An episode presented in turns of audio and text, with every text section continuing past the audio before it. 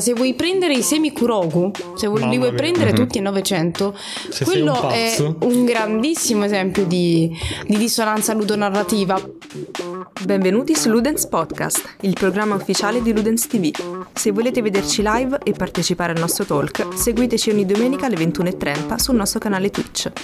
Stay Ludens!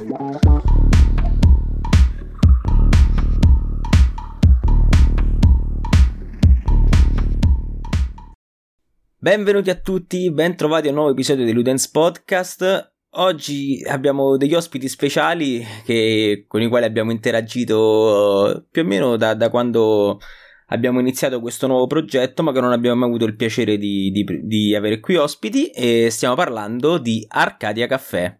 Salve ragazzi. Ciao a tutti. Piacere, io sono Lux. Io sono Rhyme. E noi studiamo, studiamo lettere eh, ci siamo laureati alla Triennale da poco. Il nostro progetto è nato proprio per questa cosa che ci veniva di collegare la letteratura con i videogiochi e le altre arti ci veniva in maniera molto naturale e quindi abbiamo pensato ma perché non se ne parla così tanto di questi collegamenti cioè non, non sono così poi tanto in profondità.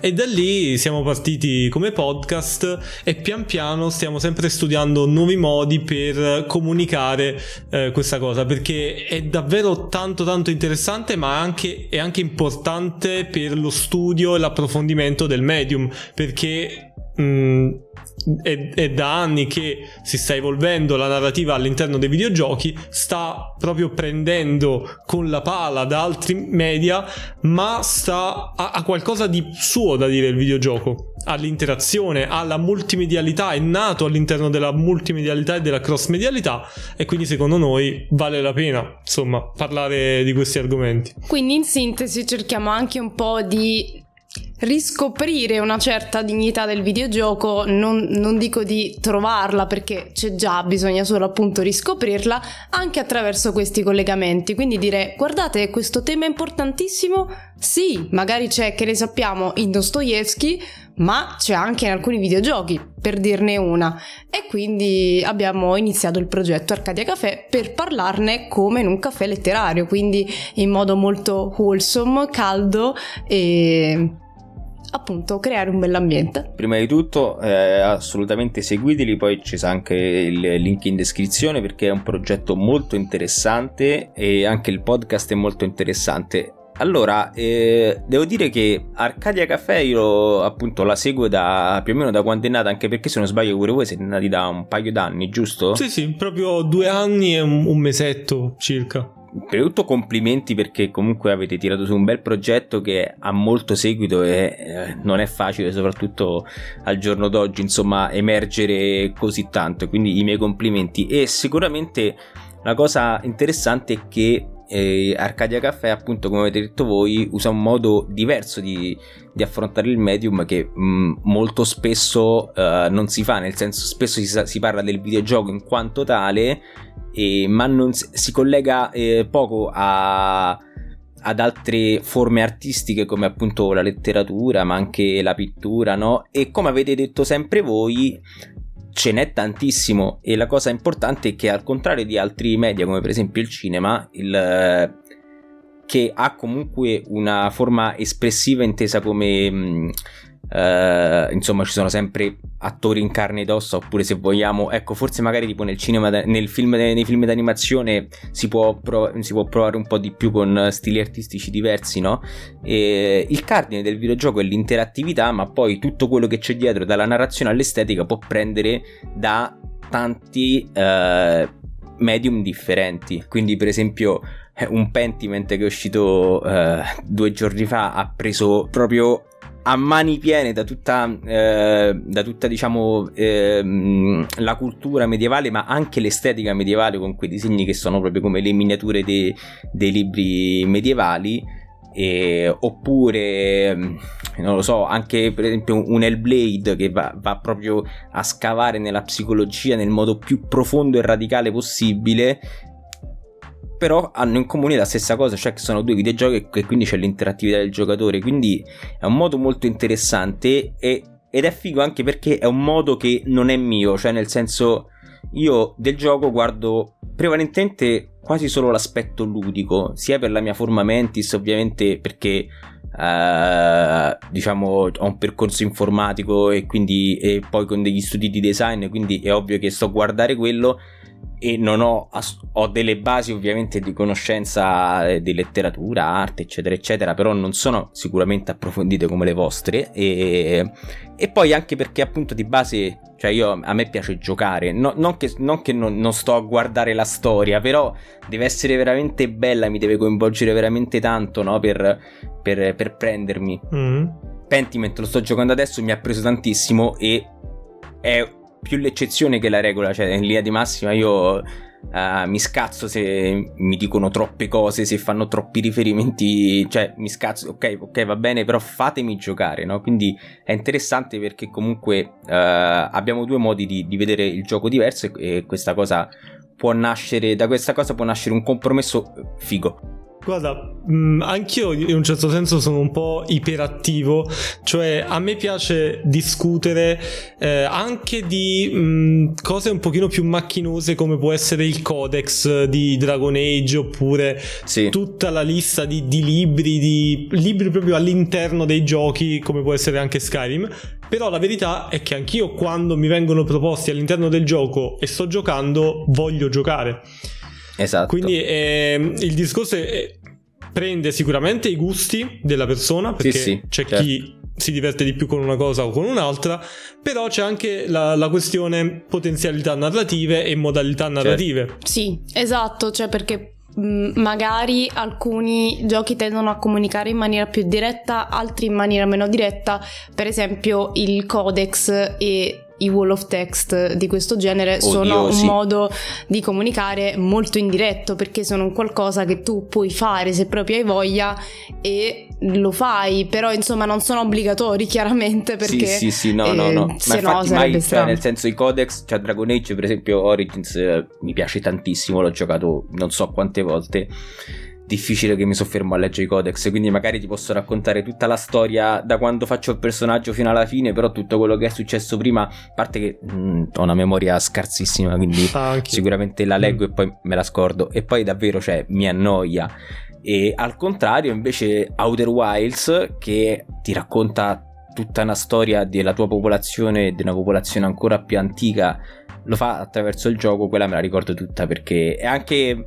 Uh, in gamification, cioè la gamification ti dice anche che le persone imparano meglio se stanno giocando, no? Piuttosto che mm, stare perché lo mettono direttamente in pratica. Esatto, esatto. esatto. E secondo me non, non, conosco il cervello umano, però credo che vada a finire anche proprio in una parte diversa mm. del cervello che immagazzina eh, la memoria e la conoscenza in modo diverso, insomma. Sì. Sì, ma infatti parlando proprio di questi codex, cioè il fatto è che sono molto belli a livello di world building, ti fanno capire certo. che c'è una coerenza incredibile, c'è una storia dietro, però almeno secondo noi non sono ancora il modo definitivo di introdurre libri e testi all'interno dei videogiochi, sì, anche perché sì. quando avvii il gioco tu vuoi, cioè, banalmente vuoi giocare, non è che avvii il gioco e ti vuoi leggere un PDF. Quindi va certo. anche rivisto un po' il modo in cui si viene proposta questa cosa. È vero, però essendo delle cose comunque non dico marginali, però opzionali, è anche un modo che il mondo di gioco ha per dirti torna. Perché tu puoi tornare per fare una seconda run, per vivere un'altra storia. Per esempio, io non ho giocato la saga di Dragon Age, ma so che cambia moltissimo a seconda di come parti, personaggi, cose del genere, certo. prende proprio un'altra piega e magari il gioco vuole dirti di tornare e vivere un'altra avventura in quel modo, anche perché magari stavolta magari ci vuoi perdere il tempo per tua curiosità sì, e sì, sono sì. messe lì come e anche perché sì è vero è un modo un po' lento di inserire i testi all'interno di, di un gioco però diciamo che è un modo anche molto più tra virgolette accademico, ok? Quindi c'ha un tono un po' diverso dal mettere un, uh, un, pezzo di guida galattica, che ne so, in To The Moon, che si parla anche di guida galattica sì, e dei sì. nuovi vestiti dell'imperatore, eccetera. Quello è un modo molto più breve, ma perché ha anche un altro intento, che è quello di farti sorridere in un'opera che è profondamente drammatica, quindi è diverso.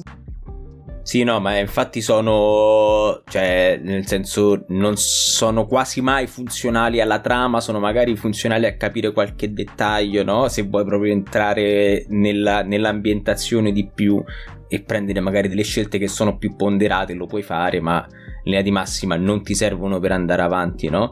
Però, per esempio, mi viene in mente Bioshock che ecco, eh, fa più o meno, cioè i codex esistono, però sono letti, cioè nel senso che c'è il personaggio mm, che parla. Sì e tu lo riproduci mentre continui a giocare. Già quella secondo me è una cosa geniale che non capisco come magari giochi più recenti come Cyberpunk che avrebbe funzionato a livello ludonarrativo, e adesso arriviamo al tema, eh, che te li riproducevi nel, nel chipset, comunque non, sì. non mi ricordo, stiamo nel, nel Cyberpunk, quindi era giustificabilissimo che ci fossero questi audio racconti non ci sono. Eh, eh, quindi io mi trovavo papiri di, di, narrativa cyberpunk molto figa che però dicevo, ma voglio giocare, ma che cazzo sto qua 10 minuti a leggermi tutte, que- tutte queste righe, no?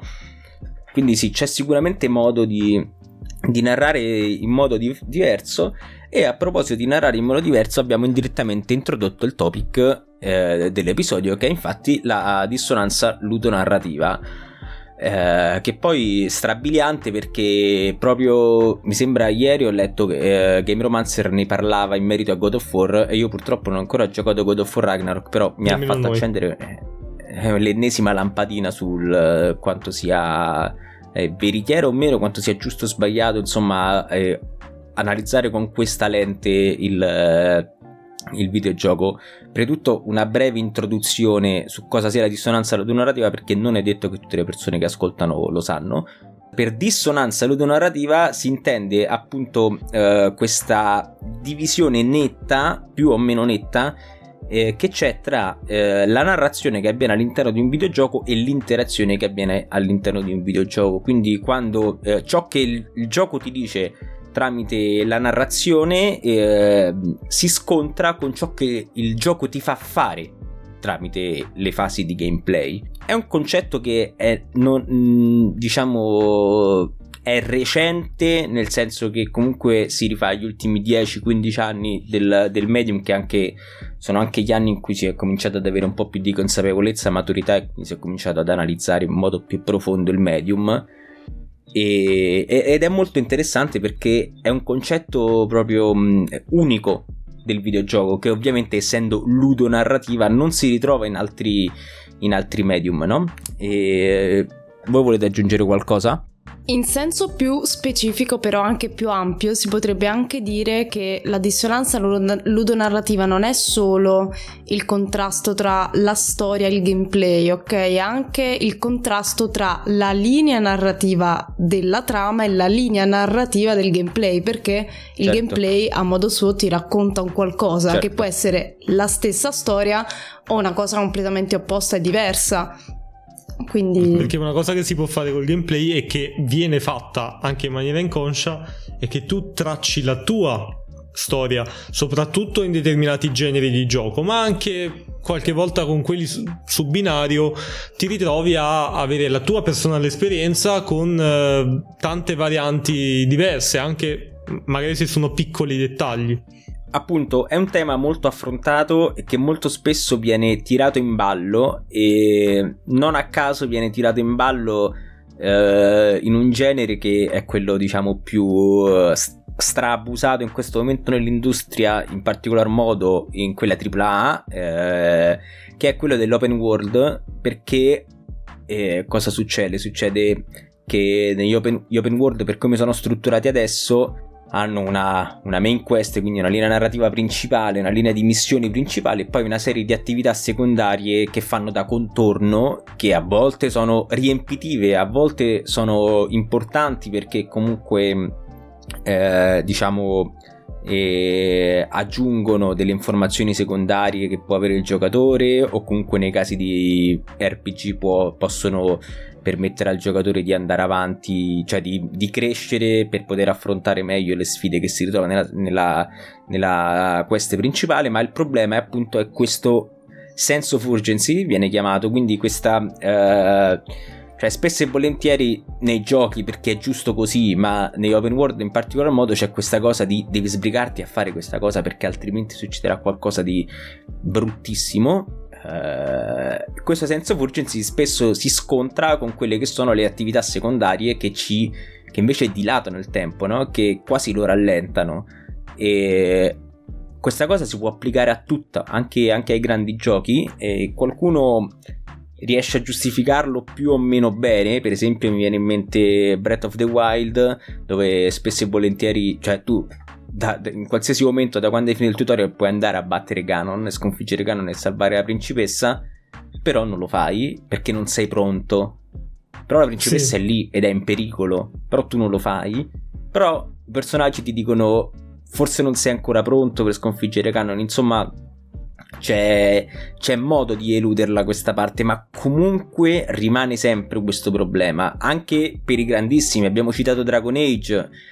Dragon Age in teoria non dovresti avere tempo, soprattutto il 3 anzi dove c'è que- eh, adesso non mi ricordo come si chiama il cattivo ma c'è proprio esatto su sì, Inquisition sì. C'è, proprio, c'è proprio un villain che proprio attanaglia la vita nel vedete che non mi ricordo niente lo gioco nel Felrond mi sembra si chiama il, sì. il regno di Dragon Age no? e mette in pericolo la vita degli abitanti ma tu comunque vai a fare le tue missioncine per, per i cazzi tuoi per prendere la specializzazione della tua classe no? c'è la missione tipo di uno che, che, ti lancia mi sembra le capre sulla, sulla, fortezza e lo fai arrabbiare esatto. sì è una missione esatto. un po' così bellissimo quindi insomma eh, volevo chiedere proprio ho chiamato, ho chiesto a voi proprio perché appunto come abbiamo detto a inizio puntata, ludo narrativa, c'è questa...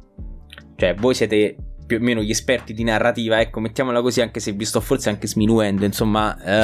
Eh, e quindi volevo un vostro parere mm. da questo punto di vista, ecco. Ludologi contro narratologi.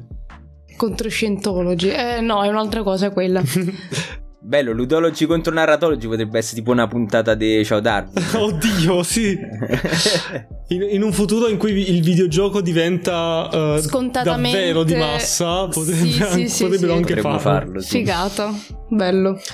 No, comunque vabbè, noi ovviamente siamo per gli equilibri e ci interroghiamo sempre su qual è un buon equilibrio tra varie cose, contando sempre che il videogioco è un artefatto artistico. Oddio, si può dire. Sì, eh, sì è, è, un artefatto artistico. È artistico e quindi um, ci sono ancora tantissimi equilibri che non, poss- non, pensiamo noi, ma che sono ancora da scoprire. Esatto. Quindi, uh, in questo senso, um, a me verrebbe da, verrebbero da dire due cose. Dal punto di vista narratologico, il, l'incombenza, il sense of urgency è una praticamente il carburante narrativo della storia.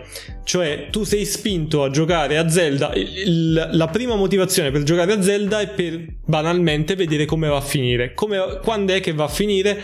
Bisogna sconfiggere Ganon. Quindi tu sei motivato ad andare a sconfiggere Ganon. Lo sai fin da, fin da subito. Sai, mh, mm, ti viene data una certa fretta di farlo però poi ci sono tutta una serie di cose che succedono. Quella però rimane il carburante primario della tua avventura. Mm. Poi te ne puoi trovare tanti di personali e tanti piccoli carburanti narrativi o uh, mh, di gameplay che ti permettono di fare varie scelte, prendere varie strade, fare varie esperienze.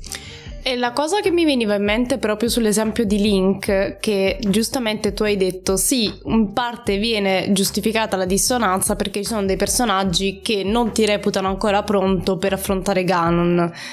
E quindi c'è questa sorta di tira e molla. Però comunque si tratta di un aspetto della trama principale, cioè sì, sono dei personaggi magari secondari, però sono messi lì, diciamo, dall'ossatura principale.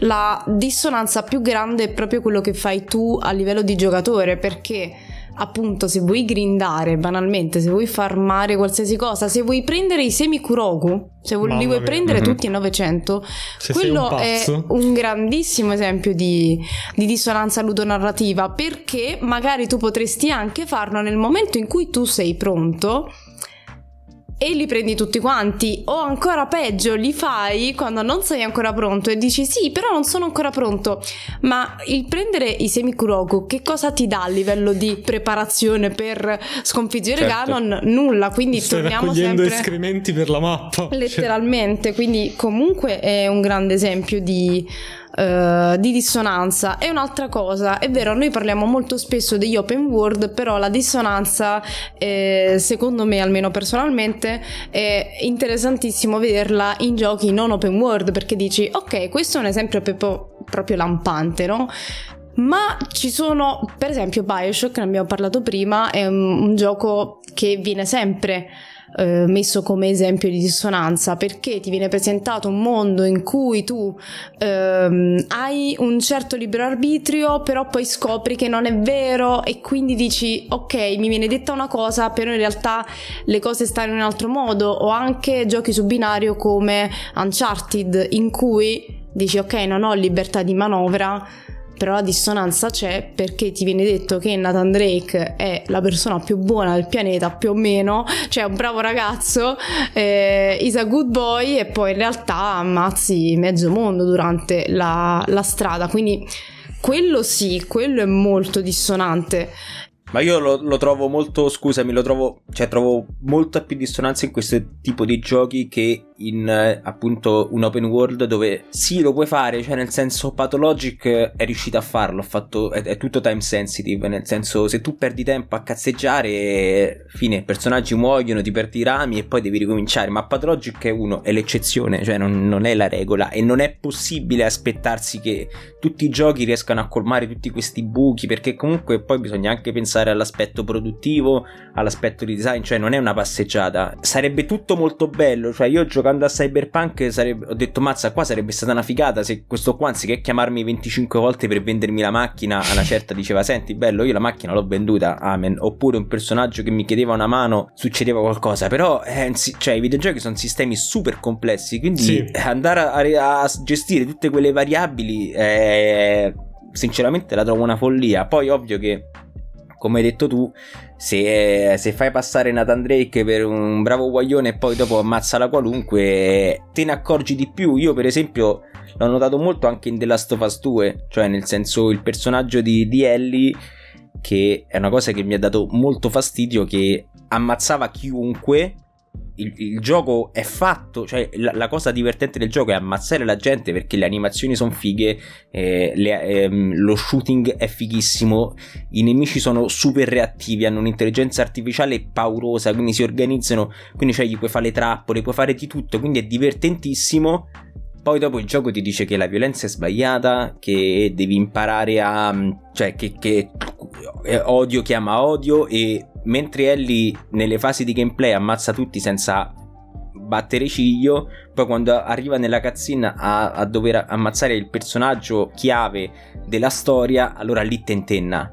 Ma comunque il gioco non ti dà la possibilità di, eh, di non uccidere quella persona perché la storia deve andare avanti. Ecco, io qui noto molta più dissonanza ludonarrativa rispetto ad un open world dove alla fine appunto gli strumenti che hai sono quelli e non si può sempre appunto è un sistema molto più grande no? Noi nel caso di The Last of Us Parte 2 abbiamo, cioè, parliamo di una sorta di mm, effetto arancia meccanica, lo chiamiamo tra di noi, che praticamente c'è dissonanza perché quello che tu, giocatore che stai interpretando il personaggio, vorresti fare non è quello che il gioco ti forza a fare. Quindi tu. E viceversa, quello che non vorresti fare è quello che ti fa fare. Certo. Interpreti un personaggio che è dissonante rispetto a te. A te, a, a quello che pensi. Mm-hmm.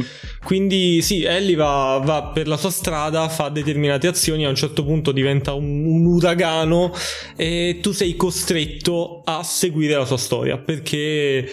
Eh, perché è così eh, hanno deciso che devi vivere ogni momento e devi essere lì e premere i pulsanti nei momenti in cui non vorresti che facesse determinate cose e in questo eh, mi viene da dire appunto mi vengono a dire due cose. La dissonanza ludonarrativa può essere uno strumento, è qualcosa che è scaturito come una sorta di errore, una cosa imprevista dal videogioco, ma se utilizzato in un um, modo interessante, in un modo artistico, um, permette di raccontare la storia in un determinato modo e non dico che deve essere nascosta, non per forza deve essere appunto c'è però non te la faccio vedere, ma um, si appella a una, proprio una legge di, di linguistica, cioè quando ho un interlocutore che uh, sta parlando e mh, determinate lettere, parole, pezzi di frase vengono, vengono, meno oppure lui non parla bene, certe cose non le capisco, io cerco di dare automaticamente un senso a quello che dice. Sì, cioè riempi gli spazi vuoti che ti vengono lasciati dall'interlocutore, che poi è lo stesso processo con cui si eh, riempiono i gap quando magari in un film c'è un time lapse che ti porta 2000 anni dopo e tu dici ah vabbè ma Quindi, io so che cosa è successo in questi 2000 anni. L'importante ovviamente è che non siano una marea di stronzate che tu cerchi, ti arrampichi agli specchi e cerchi di dargli un senso, ma uh, dei tagli ben ingegnati, tu gli vai incontro e, e, lì crei ancora più interazione con il giocatore che si sente in un determinato modo rispetto a, a quello che gli fai fare, quello che gli dici, quello che non gli, non gli dici. In particolare all'interno degli open world, se fatto bene, quindi parliamo di Zelda perché molto spesso, ed è un rischio dei videogiochi attuali, è che per voler dare un, una quantità di contenuto, un'impressione di abbondanza di cose da fare, si rischia di dare un sacco di missioni secondarie inutili o cose tutte uguali, insulse, giusto per far vedere che il mondo è grande. Um, quando è fatto bene, diventa um, entrare all'interno della dissonanza, fare tutte quelle missioni secondarie o non farle, può essere una sorta di stanza dello spirito e del tempo per il giocatore. Cioè, io mi prendo il tempo che voglio per fare le secondarie, oppure vado direttamente sulla trama principale a seconda di come me la sento. Quindi prendo il mio ritmo e ho tempo anche di assimilare la storia come più mi piace. Quindi, tipo, mi faccio una storia, un pezzo di storia principale, poi faccio un po' di cose secondarie e poi ne, ne, faccio un altro, ad esempio, se ho, te, se ho voglia di... Um, e, e, poi hai anche un po' la scusa di riflettere su quello che è successo nella storia. E a proposito, e poi chiudo, una cosa importante che volevo dire quando hai detto praticamente dissonanza is not a bug, it's a feature. Se pensiamo alla Pacifist Run di Undertale, è una run basata sulla dissonanza perché banalmente in un gioco come Undertale la cosa giusta, corretta, normale da fare sarebbe prendere e decimare nemici, ma è proprio il gioco, il caso particolare, che ti spinge a giocare in modo dissonante, quindi sì, ti dà l'opzione di risparmiare tutti, però non è una cosa che ti verrebbe automatica se non te lo dicesse il gioco perché è una cosa atipica quindi è una run giocata tutto, tutta sulla dissonanza e paradossalmente è il pat con ehm, il finale buono eccetera eccetera. Mentre la run non dissonante è la eh, Genocide Run perché si, ci si aspetta in un gioco eh, simile a Undertale di far fuori tutti i nemici. Cioè per esempio in Pokémon se uno vuole grindare come un pazzo tutti i selvatici che incontra li decima e, o li cattura eccetera eccetera.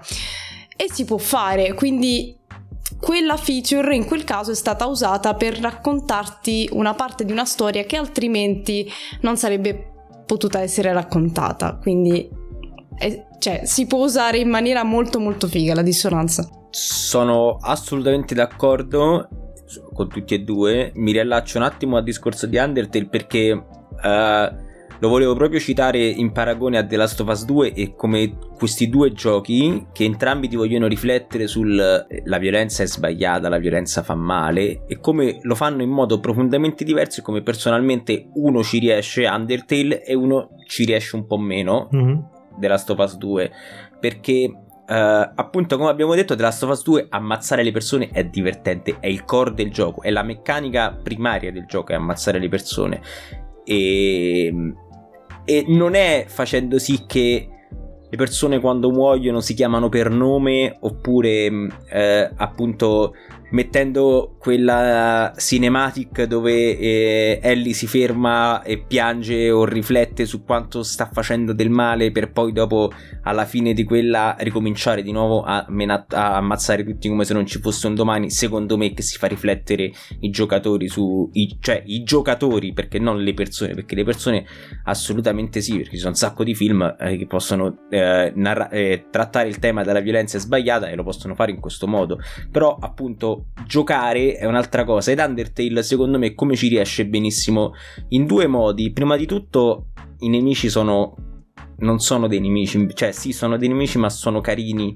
Nel senso, ti gua- so- sono tristi quando, quando, li, quando li uccidi. Cioè, io ho fatto fatica a fare. Io non l'ho fatta ancora la genocide perché a me, cioè, mi faceva male il cuore quando dovevo ammazzare un nemico. Cioè, io ammazzavo un nemico solo perché ero troppo scarso per fare nella run normale, perché mi trovavo in difficoltà con i cuori, quindi dovevo salire di livello perché avevo pochi cuori ed era, le fasi di, eh, di combattimento con i boss erano difficilissime e, e, quindi venivo colpito troppe volte e quindi ho detto ok devo, devo, devo, salire di un livello così prendo questi due cuori in più che magari me la fanno sfangare. E i nemici sono appunto cioè empatizzi molto con, con quei mostri, no? E quindi ti fa male ucciderli. E poi soprattutto, amma- cioè, il, um, il combattimento vero e proprio è noioso rispetto il, eh, tutta la fase eh, di platforming, chiamiamola, insomma, dell'evitare le varie mosse. Cioè, la, la, parte divertente del gioco è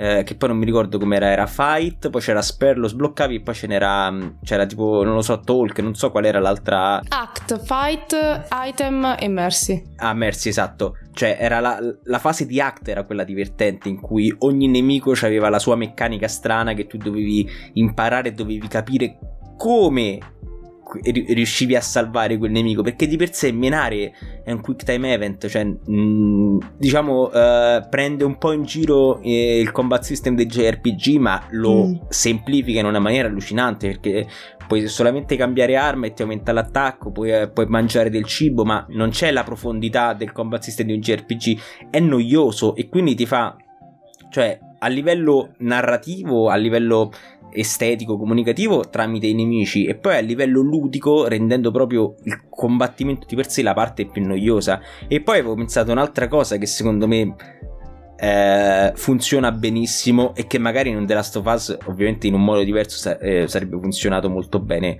Metal Gear Solid 3 c'è un boss nel quale tu devi, eh, devi navigare quel fiume ehm, per sconfiggere De Sorro, che è uno dei boss de- di Metal Gear Solid 3, e nel fiume eh, tu cammini lento perché sei affaticato, mi ricordo comunque, insomma, cammini molto lento e ci sono i fantasmi delle persone che hai ucciso fino a quel momento durante il gioco.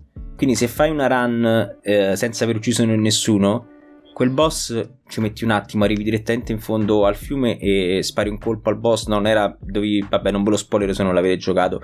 Arrivi in fondo al fiume e non, non c'è nessun nemico. Se invece hai ucciso tante persone, ci sono tanti nemici che passano, che provano ad aggrapparti e ti tirano giù. Quello è una cosa fichissima. È, ti fa riflettere molto sul fatto che io tutte queste persone le ho ammazzate, ma non c'era un vero motivo. Perché il gioco mi dà anche modo di fare di arrivare fino a quel punto e anche oltre senza ammassa- ammazzare nessun nemico. The Last of Us 2 questa opportunità non te la dà. Ora voi dite che appunto eh, è perché hanno voluto provare quest'altro modo di far riflettere, cioè il eh, mettere il giocatore eh, nei panni di un personaggio che non si vorrebbe comandare e secondo me questa cosa funziona ancora di più quando ti punta in bianco, quando stai lì, per, eh, lì, lì per eh, a, a conclude la, la, resa dei conti con Abby di punto in bianco, pac, prendono e ti fanno giocare Abby, un personaggio che odi. Quella secondo me è la parte figa che funziona molto bene di Last of Us 2. E quindi ci posso pure stare, però appunto ho, è questo qua il senso di dissonanza che ho trovato in The Last of Us 2 e che secondo me altri giochi che, fanno, che riflettono dello stesso tema ehm, diciamo trattano eh, in modo migliore. Poi per l'altra cosa che, che invece ha detto Lux dei, degli open world eh, faccio notare che eh, spesso ah, pers- mi ricordo quando cita il The Ring la gente si è lamentata del fatto che eh vabbè ma io questo NPC eh, non l'ho cioccato adesso è morto. Eh vabbè ma cioè, io sono andato avanti. Quindi Una cosa che ho detto mh, eh, adesso, ho detto recentemente per quanto riguarda God of War e le persone che si lamentavano del fatto che non fosse cambiato abbastanza rispetto al God of War del 2018 è che purtroppo non si possono accontentare tutti. Primo perché i giocatori sono tanti, perché hanno gusti diversi e hanno eh, modi di giocare diversi e, e, poi perché comunque di base l'essere umano si lamenta di default. Quindi accontentare tutti non è possibile. E, cioè, nel senso, a me piace molto il, il, sistema alla Dark Souls. Che se tu vai avanti, poi ti ritrovi un NPC che è morto perché non te lo sei cagato. Però ci, ci, sta che in Dark Souls funziona. Magari se lo metto in Assassin's Creed, magari non funziona così bene. Anche per il target. Cioè, il target di Dark Souls è diverso rispetto al target di, eh, di Assassin's Creed. Assassin's Creed ha un target molto più ampio cioè ha un target audience molto più ampio che prende giocatori che magari giocano anche a Dark Souls e lo dimostra anche come il combat system sia stato preso da Dark Souls tra, vir- tra molte virgolette, nel senso che lo schiva, la stamina, il lock sui nemici, no?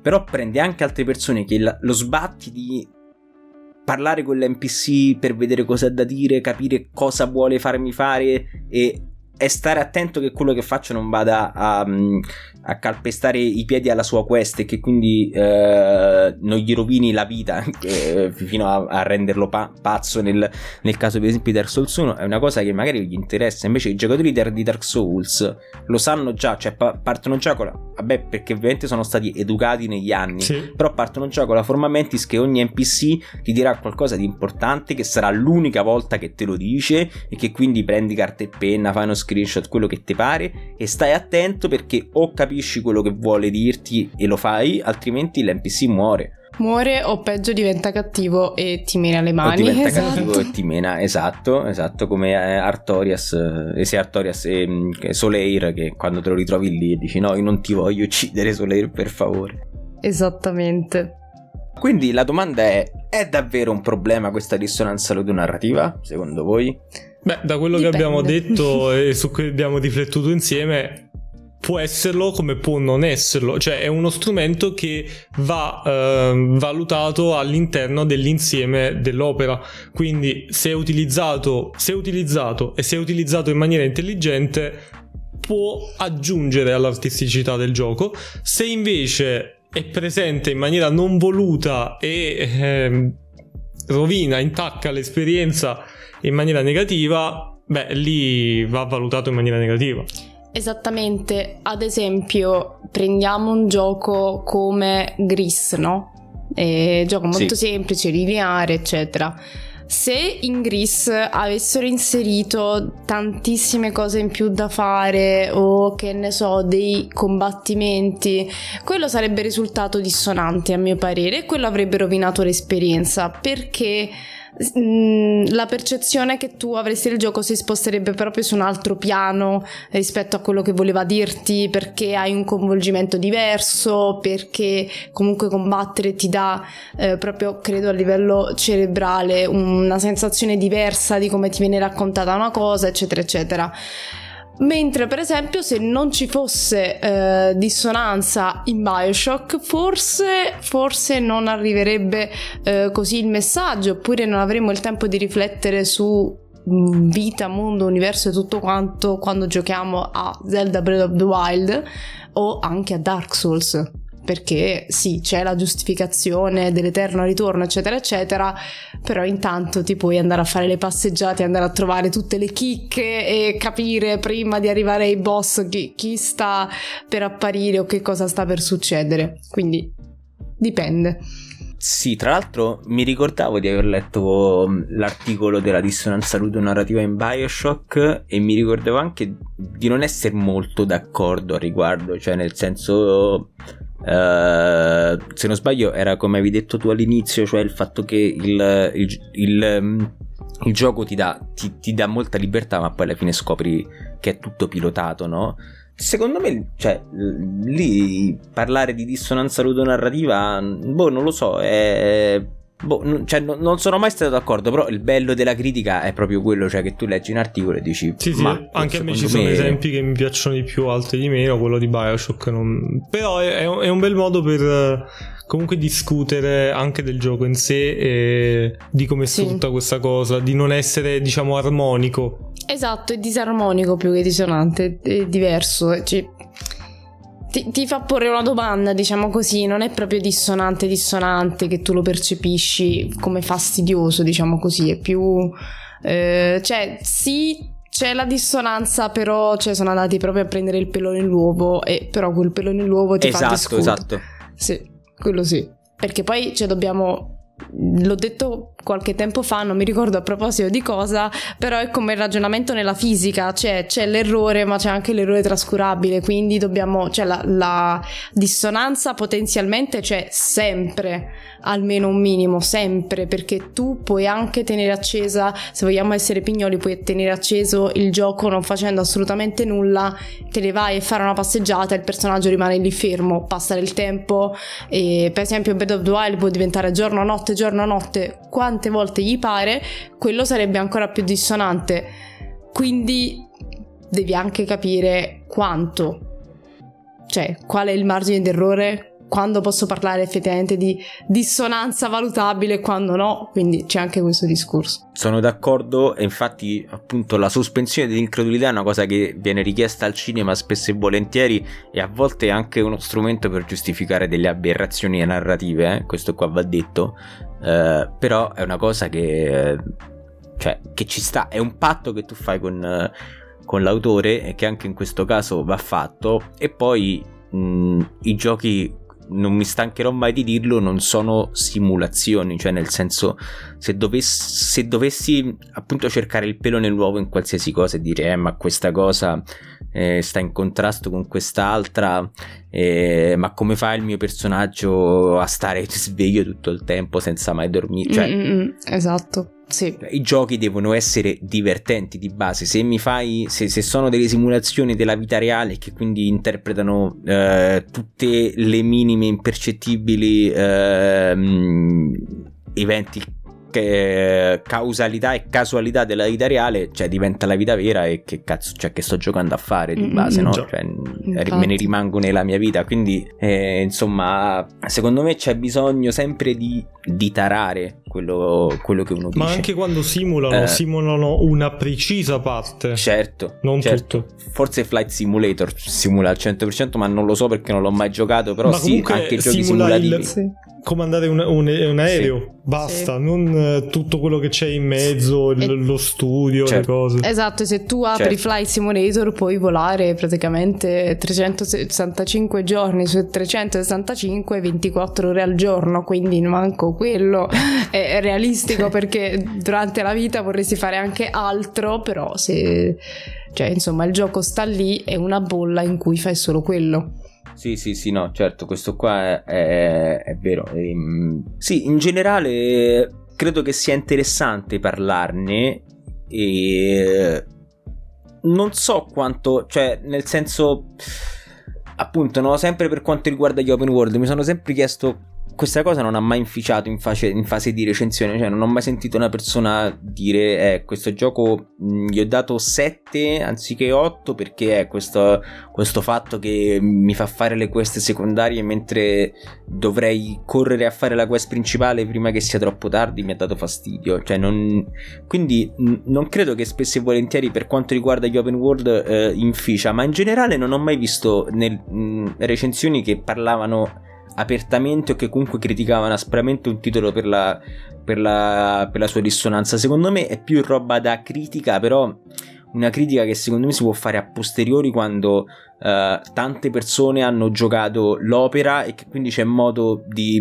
ehm, dialogare con queste persone, cogliere i vari punti di vista e poi facendo la somma de- di- dei punti di vista riesci a capire se effettivamente c'è una dissonanza perché la dissonanza non può essere soggettiva, nel Mm. senso, cioè se una cosa la noto io è un indizio, se la notiamo in due magari è una conferma, se la notano tutti è una certezza, Sì. cioè quindi può essere Sì. pure che magari io do tanto peso a qualcosa che in verità le altre persone non danno peso, il che non vuol dire che sia sbagliato, ma che semplicemente gli sto dando io più peso di quanto effettivamente, quanto effettivamente abbia.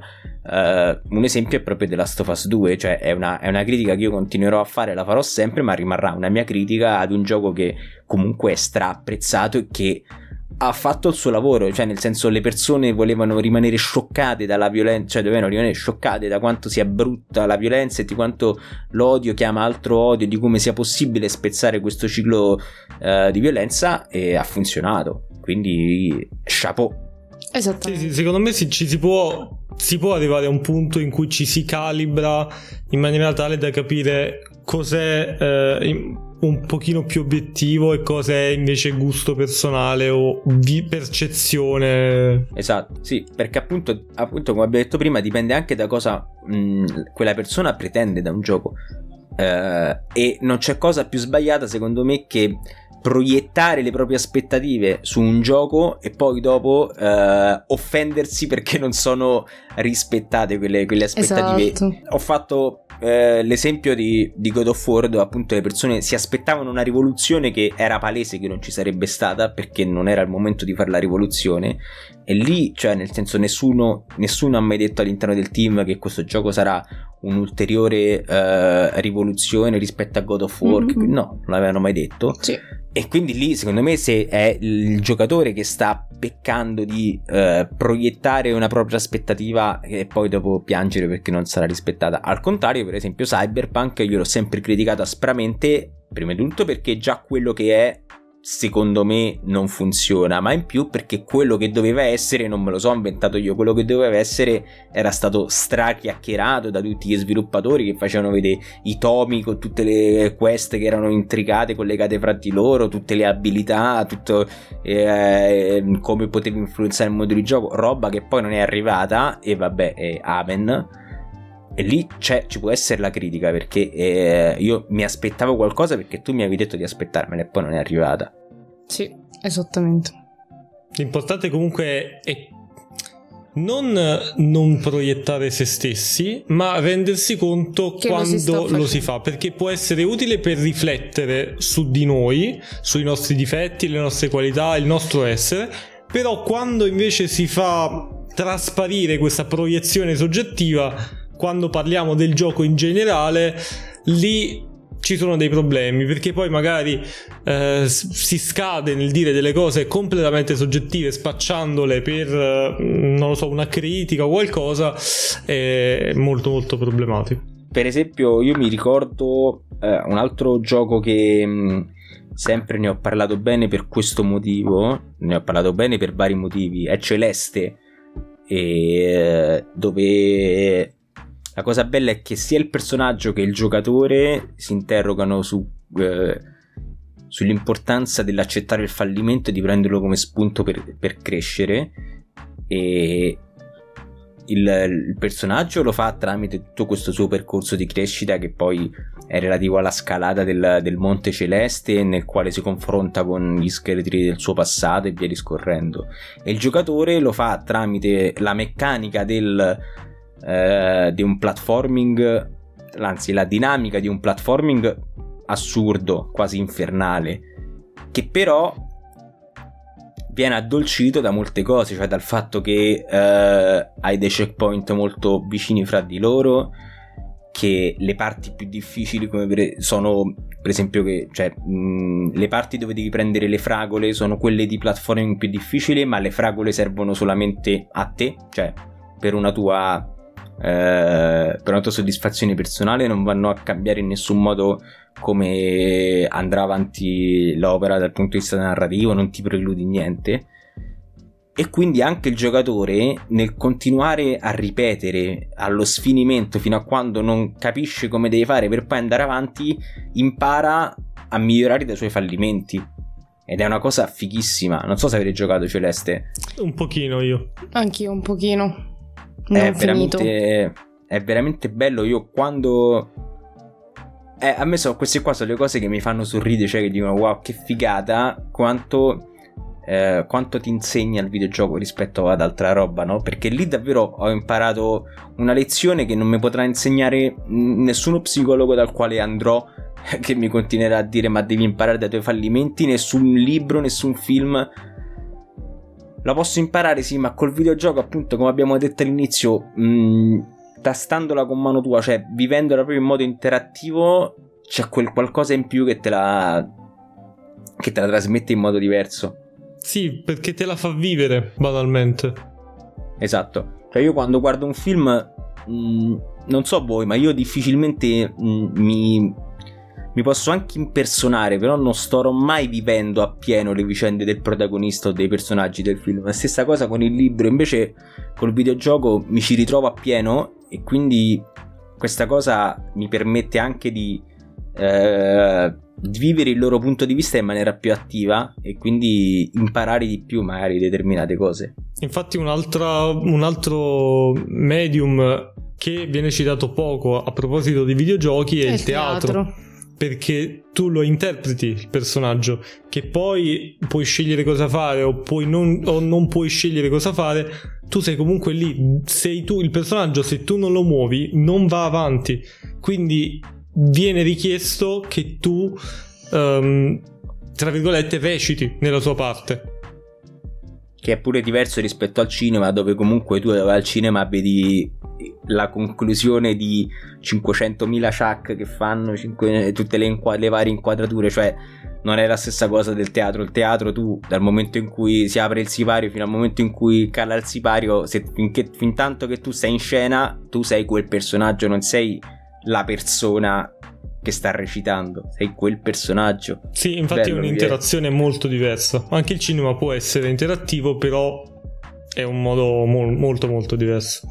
Beh, io è stato molto interessante, come, proprio come speravo, diciamo, nel senso eh, c'è stata questa fusione di punti di vista che anzi hanno trovato subito, subito un, un, punto di incontro figo. L'argomento e... era interessante, il posticino qua è, è bello, quindi Missione compiuta.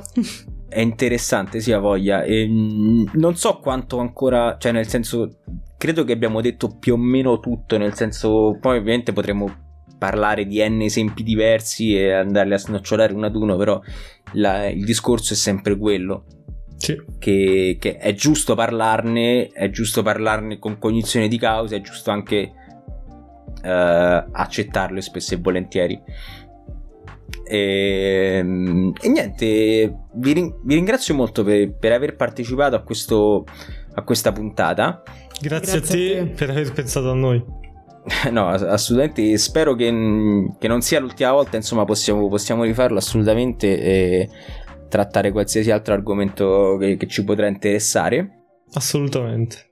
E niente, grazie a tutti per averci ascoltato e io vi rimando al prossimo episodio di Ludens Podcast e ci vediamo presto. Ciao. Ciao, Ciao ragazzi. ragazzi.